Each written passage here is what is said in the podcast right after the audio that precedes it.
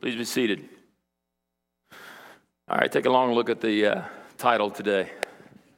How many of you recognize it? Raise your right hand. Come on, keep it high. Now, we've got about a couple hundred children somewhere else with the adults, but come on, if you're an adult and you recognize this movie, raise your hand. I want you to take a look around at the children in the room. Okay? That either means you're a parent, a grandparent, or just a big kid like I am. You know, my wife said that we had 3 children, but she had 4. I was the 4th. And there's nothing like some of the movies that are coming out. I think they're written more for adults than they are for children. Seriously.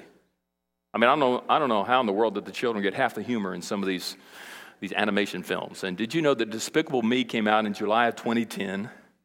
There has been Despicable Me 2 that has already come out. And some of you cannot wait for Despicable number 3 that's coming out, which will be next year, 2017. And so it's been an incredible ride for this first film, Despicable Me 1. They didn't have 1 before it or in it because they didn't anticipate 2 and 3.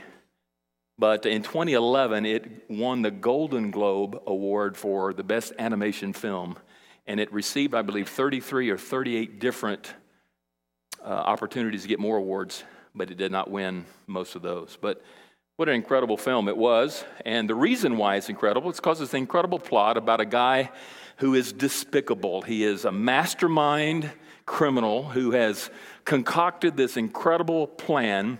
And in this plan that he has concocted, he decides to use 3 orphan girls. Now, what he doesn't plan on as he's executing his plan is that the love of these 3 children will be so great that he is forever changed and transformed by their love. It's an incredible movie about how love transforms even despicable people like a mastermind criminal who uses them for his plot to carry out his plan. Now, why does this relate to us today? Because you and I, before we came to Christ, were like that despicable criminal mastermind. The Bible says at Romans 3:23, all of us have sinned, and because we have sinned, Romans 6:23 says the wage of sin is death. Before we came to faith in Christ, we were despicable because of our sin. We were degenerate, we were despicable, and we were all those other adjectives that you would care to even begin to talk about this morning. But were it not for John 3:16, where for God so loved the world that he gave his one only son, that whosoever believeth in him would not perish but have everlasting life. Because of his love, he transformed us, forever changed us from despicable to beautiful. And now because of faith in Jesus Christ, because of this great love that God demonstrated for us in that while we were yet sinners, Christ died for us. We can be transformed by this incredible love through the Father, through the Son, and through the Spirit into beautiful, amazing, wonderful people that we are today. So turn to your neighbor and say, he's talking about you, wake up. All right? Now, having said that, let me preface by what we're about to study today. It's probably one of the most difficult passages in the New Testament. And I'm going to tell you right up front. And there are a lot of approaches that are being used for this passage today in many pulpits across the nation. In the past, the present, and in the future. And I wanted to be creative with this passage, and so I prayed about and thought about long and hard about how we're going to address this very difficult passage. Because I was afraid as we studied, it might bring some amens from some of the group that are really inappropriate. And so I wanted to be very careful that we address it in a different way, because I believe Scripture is intended for us to see ourselves, not just to see others. And if we're not careful when we read a passage like this, we have a tendency to see others and not ourselves.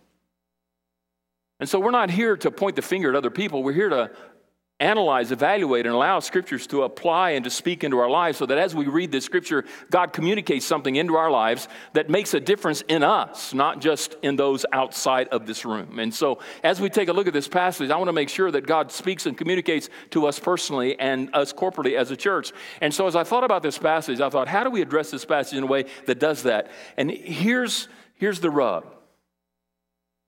What would your life be like today without Jesus? Now, some of us are thinking, you know what, it really wouldn't be that much different. Well, you know what, you're about to be awakened to a new reality because you have this opinion yourself that is higher than what it should be. Because this passage, I'm convinced, as God uses by divine inspiration, the Apostle Paul, in recording this passage for us, not just those then in Rome, but us today, he helps us understand exactly who we were pre-Christ. And he helps us see in a mirror what we could potentially be like without Christ. And I don't know if you've ever thought about, as you looked in a mirror and evaluated your life today, what would my life look like without Jesus? Where would I be? I guarantee you, you would not be here. Some of us in here would be in prison today. Some of us, including myself, would be a drug addict, an alcoholic, an adulterer, a fornicator, a liar, a gossip, a bigot, a racist. We'd be all kinds of things. Because without the love of Christ having the transformational act that it had in our lives, we would not be who we are today, and we owe everything to Jesus. Who would you be without Jesus today? Where would you be without Jesus today? And what would you be doing right now without Christ? You'd be waiting for the 12 o'clock football game Kansas City's about to play. I want to tell you, I care nothing about this football game at 12 o'clock, and the reason why is because Pittsburgh plays at 1. I have a vested interest in that. I have a young man with the last name that I have, my nephew, who is their kicker. And so there's a large part of my family up there today watching this game. And obviously I can't be there because I'm here. But Kansas City plays Pittsburgh, I think, the first Sunday in October. And I will be rooting for Pittsburgh. I just want to let you know right up front. Not because I'm a Dallas Cowboy fan. That's really been hard for me because we have loathed them for years. Anyway, since Terry Bradshaw and all of that, some of you go, Terry Bradshaw, who's he? Yeah, that shows your age, man. But anyway, Roger Staubach, Terry Bradshaw, all those things. But anyway, I digress. As we analyze this passage, and I'm not trying to take the context away from the passage and the reason why God gave it to the Apostle Paul to speak, but I want us to see this passage in light of who we would be without Jesus. We're going to study the contextualization of the passage, but we're going to study in a way in which we're going to apply it to ourselves and say, where would we be? Who would we be? What would we be doing without Jesus? I'm convinced without Jesus, you would be in this category. You are that despicable without Jesus. And if we think anything differently, we need to reevaluate our understanding of ourselves and to see the depravity of the heart that eventually creates a downward spiral that brings us to the reality that without Jesus, we are and would be despicable people. It is Jesus that we sang about a while ago that makes all the difference in our lives. So let's take a look at it real quick. I've got a lot of passages, and we're gonna ride through this very quickly. I'm going to try to get out in a few minutes. Don't worry about Amy. Amy texted me a while ago. She's visiting. But you weren't the only one. I just want to let you know, Nathan. So, you know, I knew her and loved her before you did, but I didn't realize she was such a heathen. I'm just kidding. Amy said, I'll never ever come back to visit. She cuts my hair, by the way. So anyway. Without Jesus, I am, first of all, decisively repressive. I am decisively repressive. On my own, I not only pervert, but I distort the revelation of God. I pervert, corrupt the revelation of God. We're going to see in the text that I am unresponsive to what God is revealing to me. Not only am I unresponsive, but I am unreceptive of what God is revealing to me, and I reject what God is revealing to me, and the ultimate thing that I do is I rationalize what God has revealed. I twist it and I distort it, and as a result of that then, I exchange the truth of God for a lie. I elevate myself above God, and I exalt the creation above the Creator. That's me without God. That's you without God.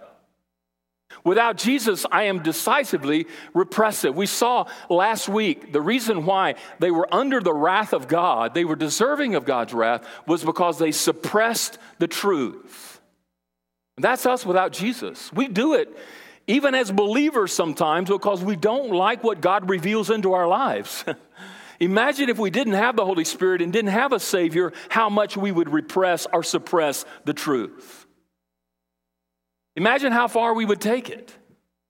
And so we see in verse 18, it says, who by their unrighteousness, they suppress the truth. How do we suppress the truth? Let's take a look at verse 19 to 20.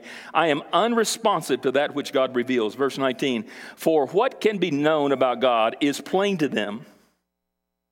What can be known, this is an outward revelation of God revealing to them, is common knowledge, common understanding. What can be known about God to them? Who is the them? He is writing, remember, as we take in context, two recipients of this letter. He's writing to the Israelites, to the Jewish people who had the revelation of Scripture. They had the Mosaic laws. He's writing to them. He's going to address them later on in the book. But right now, he's primarily addressing the Romans who will be receiving and reading this book, who are Gentiles. They're not Jews. They're not Israelites. They've never had the revelation of God's Mosaic law. And so as a result of that, he's building a case for why Gentiles, non-Jewish people need the gospel. Why do unbelievers who live in a distant country who have never heard about Jesus, why do they need the gospel? Because they're sinners. And they need to be saved by the same grace that we have received. And they have a revelation from God that they are going to be held accountable for and in front of God someday, and he's going to say, why should I let you into my heaven? And they're not going to be able to answer correctly. And so he's building a case for the gospel. These Gentiles, they know very plainly because God has showed it to them. Who shows it to them? God. They don't discover it on their own. They are being a recipient of what God is revealing it to them. He is in the process of revealing himself to these Gentile people. How is he doing that? He says exactly how he does it. It says, for his invisible attributes that are plain, namely his eternal power and his divine nature, have been clearly perceived ever since the creation of the world in the things that have been made. God is revealing himself how? We talked about it a little bit last week. He is revealing himself in his power and in his creation. If you study anything about the Old Testament, and you did today in your book about Naaman and all that, we're going to go to that at the end of the text. Whenever Israel invaded and were possessing the promised land, the unbelievers who they were to do battle with had heard about the power of God providing and protecting his children, and yet they did not receive their God. That's the same concept here. God is revealing that these Gentiles, these people that he's addressing, they have had a revelation from God. They have seen, they understand very clearly, very specifically, it is documented evidence, it is truth, that they understand, they know that God is a powerful God. They have seen his revelation. They know he's powerful, and they not only see it through his revelation of his power, but through his creation. And we talked about last week, all you have to do is to go to Colorado, or maybe even further north to Montana. Right, Pastor Gail? The guys that went to Montana? I thought the Rockies were gorgeous till I went to Montana. I remember when Gail and I went there last fall, we got tired of going, wow. You know, didn't we? We did. You just can't but not be impressed that there is a creator that created all of this. It didn't just magically happen by some little atomic blast millions or billions of years ago and all this happened. What idiot would believe that, in my personal opinion? That's man unregenerate who believes and who thinks and rationalizes that somehow this is some multi-billion chance thing that it all happened the way that it did, and we're here the way we are, and we're exactly where we are, and all it's all by chance. That's not rational.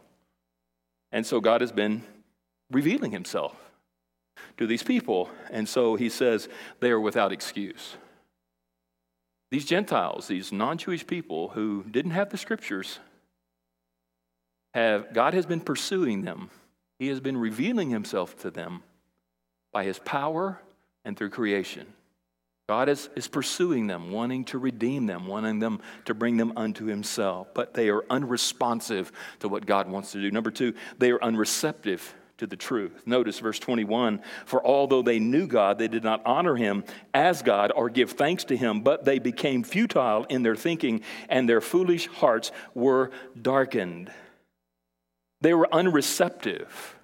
They were, first of all, non-responsive, but God kept knocking on the door, and eventually what they had to do is simply not receive the knock itself and not go to the door and open the door and let God reveal Himself. They were just flat out unreceptive to what God wanted to show them. They knew God. Now, we're not talking about the knowledge of the gospel and Christ having died. We're not talking about these people once were believers, but now they're not believers. We're talking about unbelievers, Gentiles, who did not know the gospel, but they had enough revelation revealed to them by God that they knew God existed and they knew there was a greater purpose for their life than what they were currently experiencing. If you do any study of culture in the past and history, you know that cultural people in the past and their culture, they always sought to worship something greater than themselves. I mean, even if it was a rock, they deified a rock. Because why? They knew that there was a God. They knew that there was something greater and beyond themselves. But notice, they failed to honor God. They forgot to give thanks to God, and they were futile in their thinking. That word futile in their thinking means that they were small-minded. I had this concept that I believe that no one on this planet, no matter how intelligent they are or how many degrees they have in seminary or how read they are, can never fully understand the complexities and the infinity of God. God is an infinite being. You cannot fully comprehend, understand Him in your little finite mind. It's not going to happen. Doesn't mean that we don't seek to know Him and understand Him and try to know Him as best we can, but you're not going to be able to compartmentalize God into a little small box in your little bitty brain. God is bigger than that. And the only time you're going to fully comprehend Him is when you get to heaven. And the veil will be lifted and He will reveal Himself in all of His glory, and you'll go, wow, I didn't realize all that. And we're going to really, I think, I am, and you probably will too, I hope you will, understand how ignorant we really were about the reality of God, because He's far complex and far greater than we could ever imagine, thought, dreamt, or talked about. And so they were unreceptive. Thirdly, they were unwise in their assessment. They made an assessment. In other words, now here they rationalized. They were irresponsive, they were unreceptive, and now they get to the point where they begin to rationalize. You get the downward spiral here. They were unresponsive. Then they were unreceptive. They rejected the truth that God was revealing, and now they begin to rationalize their rejection of God, and they do it in verse 22 and 23. Claiming to be wise, they became fools and exchanged the glory of the immortal God for images resembling mortal man and birds and animals and creeping things. They claimed to be wise. There's nothing more foolish than claiming to be wise and being a fool. They were claiming to be wise. Didn't mean they were wise, but they were claiming to be. They were projecting. They were professing. They were stepping up as if they were wise, and instead they became fools. And what do? They exchanged the truth for a lie. They elevated themselves above God, and they exalted the creation over the Creator. How foolish is that? To think that they are God, or above God, and elevate the creation above God Himself. Does that sound like modern day culture of the United States of America. We worship the creation more than the creator. And so we are guilty of the same. I remember when I was visiting my daughter in North Carolina, and my her oldest child, Meredith, likes to entertain. She's a real entertainer. She talks nonstop, just a beautiful little girl, but likes to perform. And they have this thing in their living room, this fireplace with a step on it, you know, and then the fireplace. And so she gets on there, and that's her stage, and she's performing something. And we were there in her house, and I was in the living room, and I was watching something on television, and I wasn't watching her.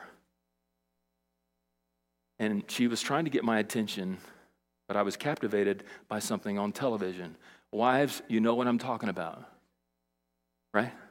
I mean, we're like this sometimes, aren't we, ladies? Yeah.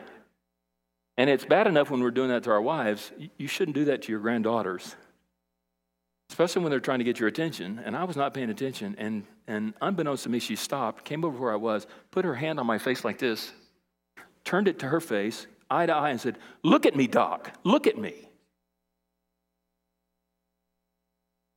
And I was ashamed because I was missing a moment with my granddaughter. God is doing this. Look at me. Look at me. I am real. I am alive. I love you. I care about you. I have a plan and a purpose for your life that's more than what you're experiencing right now. Glorify me, thank me, worship me, follow me. Look, look. And without Christ, we don't give a flip. To be quite honest with you, let's take it one step further. As a Christian, sometimes we don't give a flip. Come on. Sometimes you don't give a flip. And you've been changed by the transforming love of Jesus, and you've committed your heart and life to Him. And He's trying to get your attention, and you just flat out don't care. Imagine if you were an unbeliever, how little you would care. You wouldn't care at all. And we need to understand that this is who we would be without Jesus. And we struggle with it with Jesus. Imagine without Jesus, how little we would care. And we wonder, how could someone do this? I was watching TV with Patty the other day. We were watching the 10 o'clock news about what's going on in the area of Wichita. We had to turn the TV off with all the stuff going on, all the rapes and the murders and all that going on. I said, turn it off. And the world is just flat out not wanting, not caring about God revealing Himself to them. And that's who we would be. Number two, I want us to take a look then, after we see that without Jesus, not only would I be decisively repressive, I would be determinedly reckless. We only have 3 points, okay? We don't have 10 today, but just 2. I would be determinedly reckless. Now, I want you to take a look at this text. 3 verses we're going to read, but we're going to point out 3 things in these 3 verses before we go on. I want you to notice in this text that in Romans 1:24 and Romans 1:26 and Romans 1:28, there are 3 phrases that are repeated almost identically. Therefore, God gave them up. For this reason, God gave them up. And since they do not see fit to acknowledge God, God gave them up. God gave them up. And we have a tendency to believe that as we read this, we say, how cruel, how vindictive of God to do that. But keep in mind, before we came to faith in Christ, with an unbelieving world, a degenerate life, and a heart, God was constantly trying to get our attention. And at some point, even with Him putting His hand on our face saying, look at me, we turn Him away, and God finally says, okay. If that's what you want, okay. Now, this is not God being passive. This is not God being indifferent. This is not God being passive-aggressive. This is very much God being active, because God is active now. Once he releases us, doesn't mean that he's out of our lives and he's out of the picture. God is very much in the picture. He's still in our lives, because the circumstances and the conditions that are about to fall on those who will continue to reject and resist and defy God, he will say, okay, but he's not absent in their lives, because the consequences that are going to befall them because of their choice are going to be very much God. And the reason why God brings consequences to what we do is wrong is because God is trying to break us and bring us to himself. Even consequence of sin, God is seeking to redeem us and to draw us unto himself. Because if sin had no consequence, then you and I would not seek God at all in our brokenness, because there would be no brokenness. And God gave them up. And he's very active. He's not being vindictive, not just sort of brushing his hands and said, okay, and leaving God and leaving man to his own devices. But he's very active now, still continue to be active in their redemptive process and trying to draw them unto himself. So I want you to keep that in mind as we go through this passage, because I'm going to draw a conclusion at the end as we look at these four things about this recklessness that we undergo. There's a downward spiral in which we flat out don't give a rip apart from Christ what the end result is with our lives. Did you know that a person that's not saved doesn't really care about what happens in the area of sin and how degraded and how degenerate they become? They just flat out don't care. They just don't. You didn't before you came to Christ. And sometimes we don't as a Christian. Imagine without Christ and without the Holy Spirit constantly knocking on the door of our heart and saying, hey, come home. Let's take a look at it. Notice, first of all, as God lets go, there's a degrading heart. It always starts with the heart. That's where it starts. That's the beginning point. Therefore, God gave them up to the lusts of their hearts, to impurity. That is an internal craving.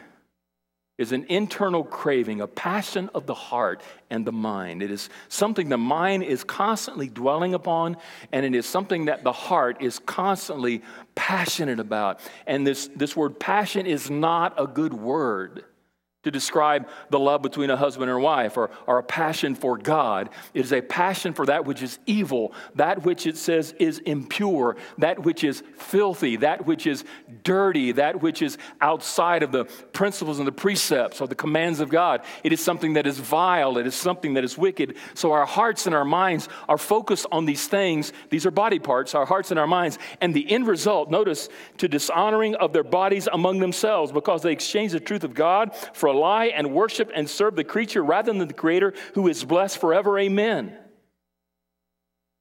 The downward spiral begins in the heart, and it always starts with the heart, and it always starts with the mind. It starts here. And the concept and the idea is that these two consenting adults are engaged in sexual sin. Now, why did Paul, feeling led of the Holy Spirit, address sexual sin? Because he's writing to Rome. Anybody ever been to Rome? Other than me and Patty, we went there since we've been here for our 40th anniversary. We're walking in Rome, and there's a lot of statues there everywhere.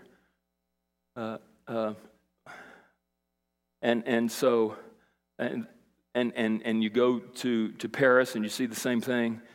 There was such a vile, adulterous, fornicating sexuality that was so perverted in Rome when the Apostle Paul wrote this that it became central to the message that he wrote, because he knew of all the sins that he could have chosen, this one would communicate exactly what he needed to communicate on direction of the Holy Spirit.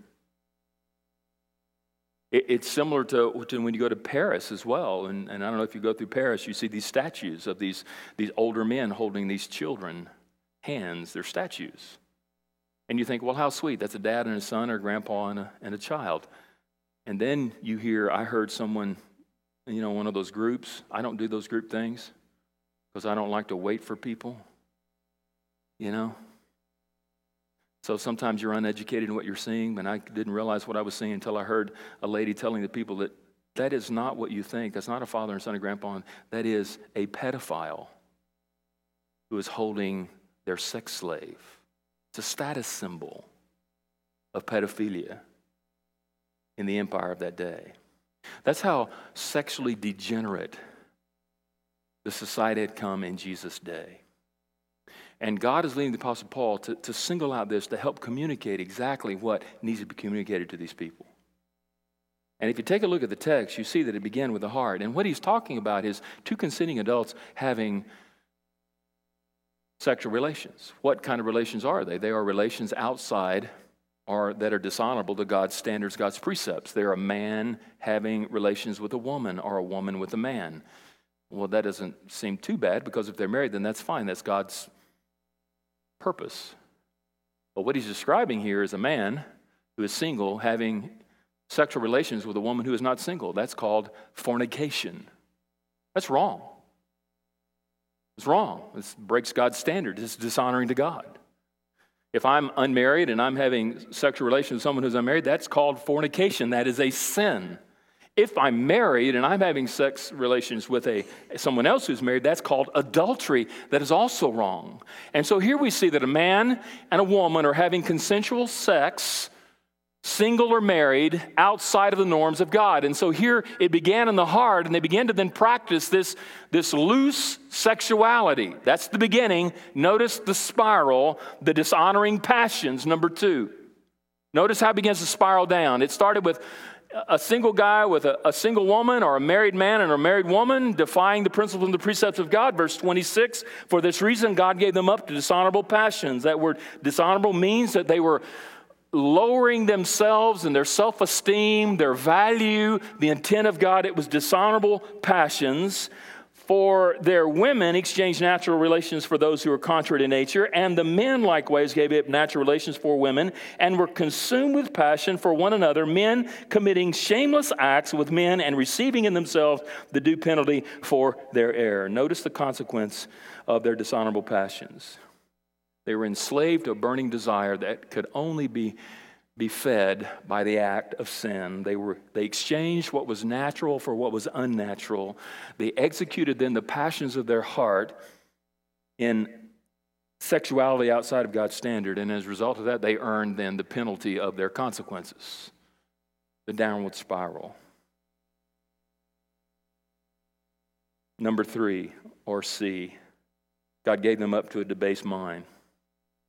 A debased mind. Men having relations with a woman, single or adultery, fornication or adultery. Now we have sexual relations between men and women and women. Downward spiral. Here's the further downward spiral. Debased mind. That word debased means the quality of the value. Now, here's what it says. Look at it. And since they did not see fit to acknowledge God, he's given us a reason why they didn't. And we saw that in verse 18 and other verses. God gave them up to what? A debased mind. What does that mean? It means that they made what was right, wrong, and what was wrong, right. They made what was bad, good. They switched the order. What was wrong now becomes right. What was bad now becomes good.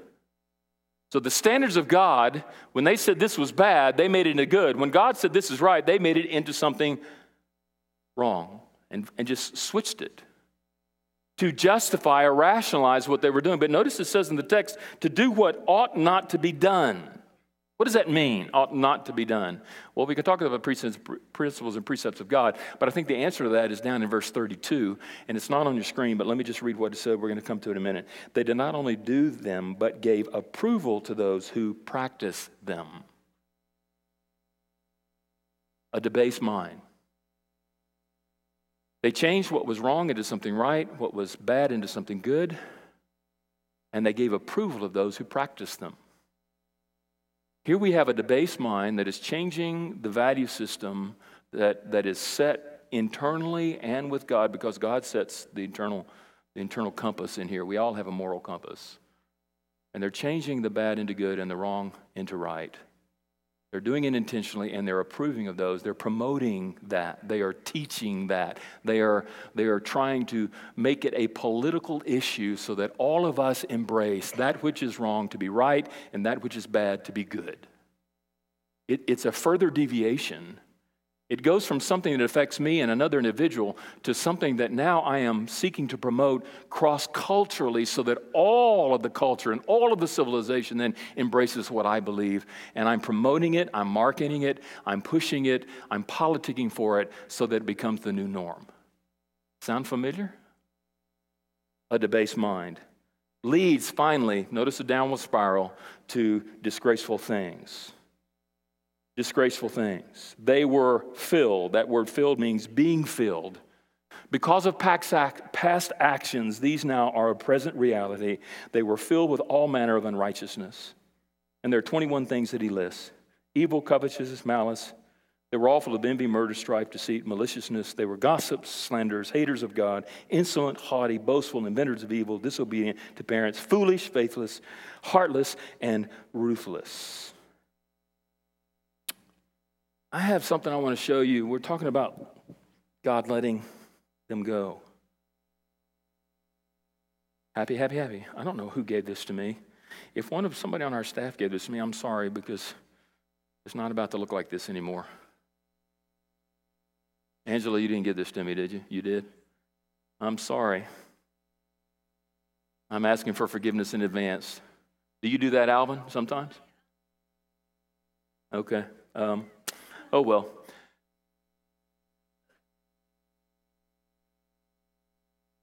The first point we made, God is holding humanity in his hands, revealing himself to them, trying to get their attention. Receive me. Listen to me. Look to me. Your life has a higher purpose. There's more meaning. There's more value. There's something eternal. I'm revealing. I want to. Come on. And they don't. And finally, if you study the history of civilization, I think Kyle and I were talking about this just yesterday. History sort of repeats itself over the years. And I think we're almost there again, where God just goes, he just takes his hand out, and this leaves us to our own devices. Now, if I were to drop this cup, what would you say would happen? Huh? That's why I asked for forgiveness earlier. What would happen? Why? Why? There's a law of gravity. You violate the law of gravity by letting this go down here. Depends upon the distance and how hard and how this and that. Something's going to happen, and this will no longer look the same, right? There's a law called gravity. There's a moral law that God has established as well. There's not only a law of gravity, which is a physical law, there's a spiritual and moral law that God has established, and God says, if I let you go, I'm going to leave you to your own devices. And what God did is this.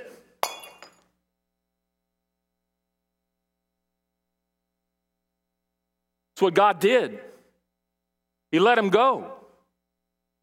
Who's to blame for that? Who's accountable for that? We are. God's trying to get our attention, and we keep resisting and rejecting, refusing, and rationalizing our own behavior, trying to redefine and elevating ourselves above God and elevating creation above God and ignoring God. And God says, okay, I'm just going to release you, and bam. God was a part of the bam. That's the consequence. Who inflicts consequence of sin? God does. God does. Why? To redeem us, to bring us, to break us, and to call us and call our attention to him. Without consequences, we would not seek God at all. You would be a degenerate, lost individual without consequence to sin, and you would not be here today, and you more than likely would be in prison, you'd be a drug addict, you'd be an adulterer, you'd be a fornicator, you'd be who knows who you'd be, where you'd be, and what you'd be doing. But it wouldn't be here seeking God and wanting to hear from God so you can live for God and follow God as a disciple of God, of Christ. Lastly, as we close, I want to look at the third and final thing. Without Jesus, I not only am I decisively regressive and determinedly reckless, I am deservedly rejected. There's one phrase I don't want to talk about here. It's, so though they know God is righteous degrees, that those who practice them or such things deserve what? They deserve to die. God has been trying to get mankind's attention with his creation. Look, I am God. I am creating this to get your attention. See my power? See my creation? There's a greater purpose for your life. There's a moral compass that we have called a conscience within us. And that conscience is very real. If you drove here this morning in a 35-mile-an-hour speed zone and you were going 75 and you were pulled over by a police officer and he would ask you, why are you going 75? I said, well, I didn't know what the speed limit was. Is he going to let you off? Or is he going to write you up? Why? You knew in your heart you were going too fast. Come on. There's a moral compass within us all that God has created us with that tells us right from wrong. There are circumstances in this life that God is orchestrating. 9/11 we saw last week was not an accident. I don't think it was caused by God, but it was allowed by God to what? In that circumstance, he is saying to America and to the world, I am here. And I don't know if you remember, but the church I was in down in South Carolina, the church doors were open and the church house was full for a couple of weeks. Those circumstances drove people to God. And there are circumstances that God brings into your life to drive you to him. And then there are consequences and circumstances. And so God is trying to do all that. And yet man has rejected God. And God says, because you have rejected me, at some point, I will reject you.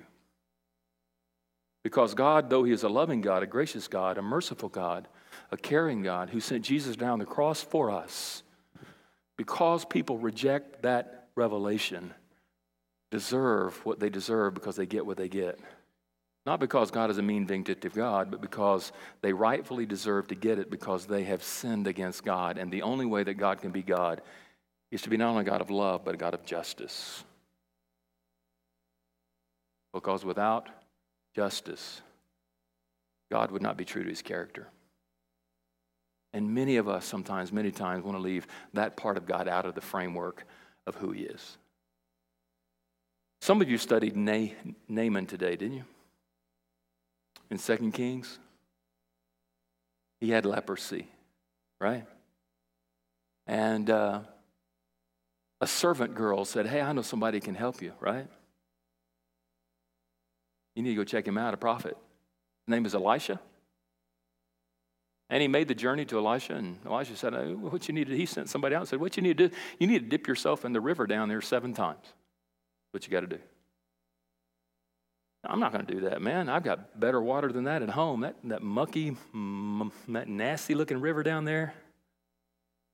I'm not doing that. What if he had not done that?